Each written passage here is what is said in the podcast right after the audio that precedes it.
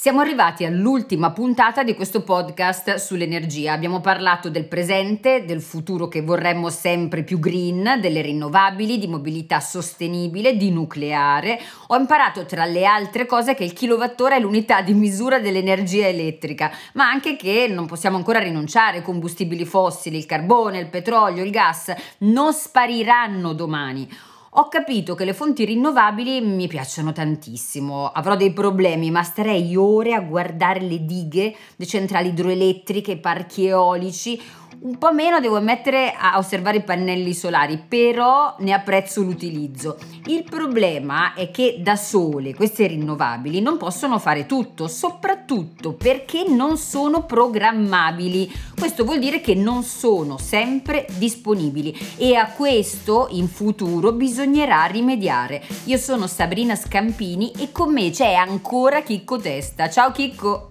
Ciao Sabrina, io sono Chicco Testa e con me, come vedete, c'è Sabrina Scappini. Sabrina, hai imparato che cos'è il kilowattora, ma adesso spiegami la differenza tra un kilowattora e un kilowatt. Kilowattora è l'unità di misura dell'energia elettrica, il kilowatt misura la potenza dell'energia elettrica. Brava, ce l'hai fatta! Dopo dieci puntate ho superato, ho superato il test. Fantastico, va bene. Chicco, come facciamo a rimediare al problema dell'intermittenza delle fonti rinnovabili? Sì, c'è una soluzione, seppur parziale, questa soluzione si chiama accumuli, accumulo, cioè trovare dei modi per accumulare l'energia elettrica in maniera da poterla rendere disponibile nel momento in cui ti serve. Cioè sulle batterie? Le batterie, per esempio, le batterie hanno una lunghissima storia. Ti ricordo che sono state inventate da un italiano, Volta, nel mille, addirittura alla fine del 1700, quando ancora l'elettricità era un fenomeno fisico, ma non ancora utilizzata. Che no? era la pila voltaica, che era il predecessore della pila elettrica che produce energia elettrica costante, giusto?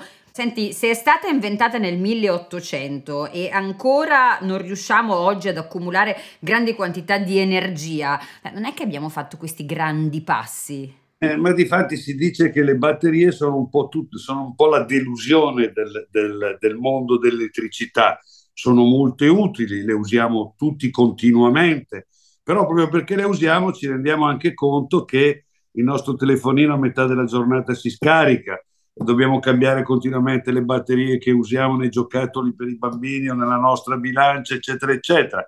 Cioè, eh, le batterie sono utili, ma non hanno ancora la capacità di accumulare tutta quell'energia elettrica che ci servirebbe stanno facendo dei grandi passi in avanti, soprattutto per via dell'automobile elettrica. Perché investono lì in quel campo. Esatto, esatto, ma tu capisci che un conto è spingere un'automobile elettrica per qualche centinaio di chilometri e un conto è, per esempio, dover rifornire una città come Milano in una notte in cui non c'è il sole, magari non c'è neanche il vento e allora hai bisogno di grandissime quantità di energia elettrica. Infatti, eh, allora la questione della macchina eh, la capisco, cioè che si riesca ad andare avanti in quella direzione, ma se ad esempio io ho un bellissimo, grandissimo parco eolico a nord di Cagliari, per dire, che deve produrre energia per tutta la città di Cagliari, fai, ti faccio un esempio, per tre giorni ho un sacco di vento e poi il quarto giorno il vento non c'è più più e io ho solo quel parco eolico a farmi energia alla città.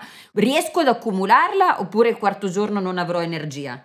Dipende, se nei tre giorni precedenti ne hai prodotta di più di quanto te ne serviva, la puoi accumulare. Però, ripeto, accumulare energia sufficiente per far funzionare un'intera città per un giorno, per due giorni, per tre giorni, perché capitano anche 5-6 giorni di maltempo, in cui ti viene a mancare tutto il, tutto il fotovoltaico e magari ti viene a mancare, a mancare un po' di vento e allora lì con le batterie non ce la facciamo. Eh, scusa l'ignoranza, ma io questa grandissima quantità di energia non l'accumulerò dentro a delle pile, no? Come quelle che servono per far funzionare degli oggetti elettrodomestici in casa mia. Ci saranno altri modi per accumulare, perché sennò sarebbe una grandissima pila gigante. No, ci sono, sono delle batterie grandi come dei container, le metti una di fianco all'altra no? e ottieni una certa quantità di energia. Ma quando finisce questa pila qua, la butto come la pila che io metto dentro al telecomando, questa gigantesca, oppure la riempio ancora di energia? Sono ricaricabili, sono ricaricabili. Ah, vabbè, almeno quello. Però devi prendere dell'altra energia per ricaricarle, no? E poi dopo un certo numero di ricariche, diciamo dopo alcuni anni, non sono più buone e le devi sostituire. Allora, quali sono gli altri modi per accumulare energia senza le pile? E allora ce ne sono, diciamo, tra i più usati ce ne sono due. Uno sono le centrali di pompaggio idroelettriche. Seguimi Sabrina, Ti seguo, vai, mi concentro. Allora, come funziona normalmente una centrale idroelettrica a bacino?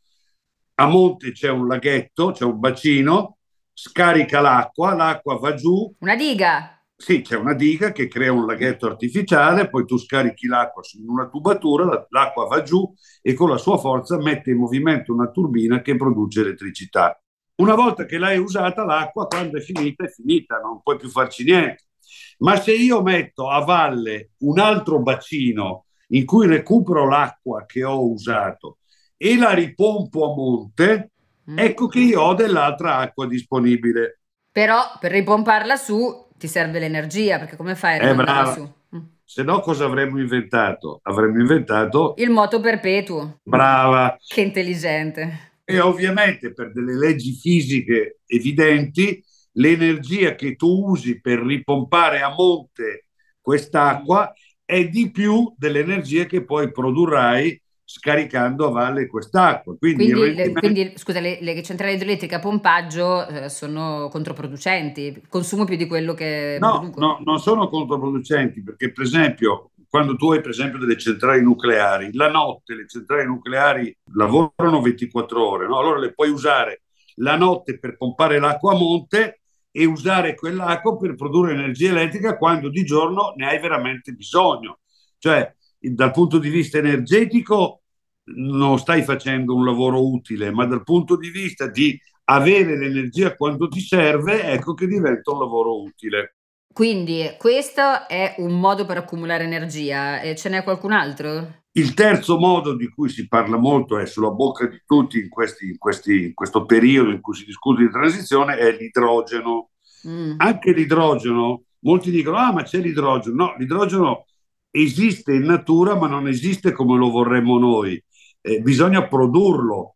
E come si produce? Si produce staccando la molecola dell'idrogeno da altre sostanze.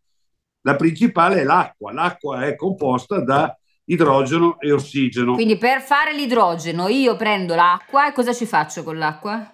Faccio le, si chiama elettrolisi che mi consente di separare le molecole dell'ossigeno dalle molecole dell'idrogeno e avere dell'idrogeno disponibile il quale a quel punto può servire per produrre energia. E ne produce molta come l'energia nucleare?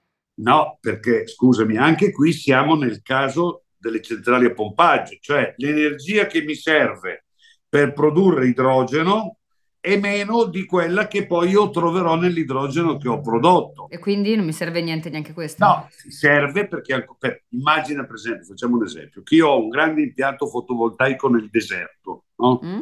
Che produce un sacco di energia che non mi serve, la uso per produrre idrogeno. L'idrogeno lo posso immagazzinare e lo porto dove mi serve in quel momento per produrre energia. No? Quindi è una forma di stoccaggio dell'energia che può essere usata nelle situazioni in cui io in alcune ore del giorno durante il periodo dell'anno ho un eccesso di energia che non mi serve e quindi la immagazzino tramite idrogeno. Mi sembrano entrambi delle soluzioni eh, ancora un po' come dire di nicchia, cioè non che mi risolvono il problema generale della sostituzione dei combustibili fossili con le rinnovabili. Hai perfettamente ragione, anche perché dobbiamo ricordarci che eh, stiamo parlando di soluzioni molto d'avanguardia, ma che il resto del mondo, quei famosi quattro quinti dell'umanità che vivranno in Africa, in Asia, in America Latina, eccetera, eccetera, non è che possono permettersi delle cose molto sofisticate, hanno bisogno di fare energia perché devono crescere economicamente e la fanno con i combustibili tradizionali, cioè fondamentalmente con il gas o con il carbone. Allora va bene, però la direzione in cui si deve andare, in cui sicuramente andiamo noi come Europa e la direzione verso la quale vanno tutti i paesi sviluppati è eh, quello di un futuro green. Eh, vorrei cercare di capire con te a chiusura di questo podcast quando ci sarà una realtà veramente green, quando Milano avrà i tetti ricoperti di pannelli solari, quando ci saranno dei grandissimi parchi eolici eh, dove c'è più vento, quando saranno anche nel mare dove si riesce a produrre ad esempio nel nord Europa tanto vento, quando le centrali idroelettriche saranno di più e avranno la struttura che dici tu, quindi magari con un pompaggio che poi dopo riproduce, torna a, a fare energia quando ci sarà un futuro così, quindi veramente con meno eh, combustibili fossili? A, parte, a, parte, il fatto che non so se Milano ricoperta di pannelli fotovoltaici sia un bel vedere, ho l'impressione... Vabbè, dall'alto, ma tanto non li vedi dal basso, no? Eh, ho l'impressione che qualche tuo amico ambientalista avrebbe, avrebbe molto da, da, ridire. Perché invece i parchi eolici agli ambientalisti piacciono un sacco, eh? No, no, non piacciono neanche quelli, non piacciono neanche gli ettari ricoperti da pannelli fotovoltaici, c'è un discorso complicato, soprattutto in un paese delicato paesaggisticamente come l'Italia. E va bene, però scusami, giusto per fare una parentesi sugli ambientalisti, cioè da qualche parte bisogna andare, perché se vogliono eliminare i combustibili fossili bisogna rinunciare un po' all'impatto ambientale per avere delle fonti rinnovabili, non è che si può avere l'energia prodotta eh, dal niente, no? Hai, hai scoperto una, una, una cosa importantissima che viene ripetuta da un paio di secoli, nessun pasto è gratis. Eh, lo so. Mm. C'è sempre un costo a fronte di un beneficio. Comunque Sabrina, non so rispondere alla tua domanda quando. So che è un processo che è iniziato, secondo me ci vorranno decenni, forse ci vorrà l'intero secolo. È un processo che va nella direzione di avere fonti sempre più pulite, meno emissioni e tutto il resto, ma non è una scommessa facile. La mia speranza è che ci sia anche qualche innovazione tecnologica importante che ci consente di fare dei salti in avanti. E anche quella non è gratis, bisognerà investire sulla ricerca. Allora Chicco, grazie per questo percorso che abbiamo fatto insieme. Mi spiace che non ci sentiremo più 80 volte al giorno per parlare del kilowattora e di come funziona una centrale nucleare. Tu dici che non mi chiamerai più 80 volte al giorno, una liberazione. Tranquilla, ci inventiamo qualche cos'altro, vedrai.